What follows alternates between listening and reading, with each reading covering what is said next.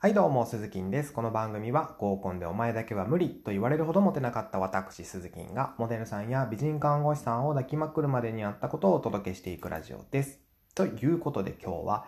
ギャップを偽造しようというテーマでお話をしていきます。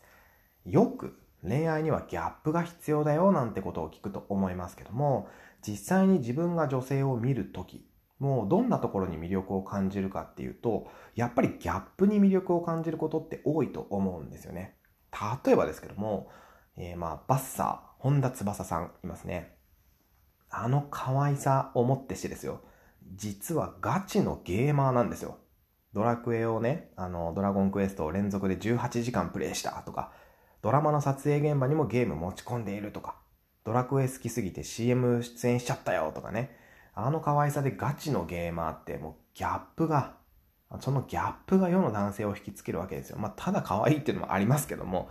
ねまあ、僕んちプレステとかないっすって人もいるだろうし、あの、そもそもイケメンじゃないので、ゲームやってても当然でしょって顔してますみたいなね、人もいるだろうけども、なかなかこう、ギャップを作るのって難しかったりするわけですよ。でも、そんな難しいギャップをいとも簡単に作れる方法っていうのが実はあったりします。それは、俺という言葉を使わないっていうことですね。俺っていう言葉を使わない。どういうことかっていうと、普段女性の前で使うのは僕にします。で、そして、ある程度こう女性と関係性が築けてきて、ちょっと真剣な話もできそうだなと踏んだら、その時に俺って使うんですよ。普段使わない俺という言葉に女性はびっくりして、いつもよりも真剣に話を聞いてくれます。例えば告白するとき、えー、まあ、ホテルに誘うときとかもそうか。そして女性を抱いているときだったりね。こう男らしさを見せたいときっていうのは、俺っていう言葉を使うとギャップが作れます。普段、ボクボク言っている男がいきなりね、俺さ、なんて言ったらこうびっくりするわけですよ。で逆で言うんであれば、普段女性からは、拓也くんって呼ばれてるのに、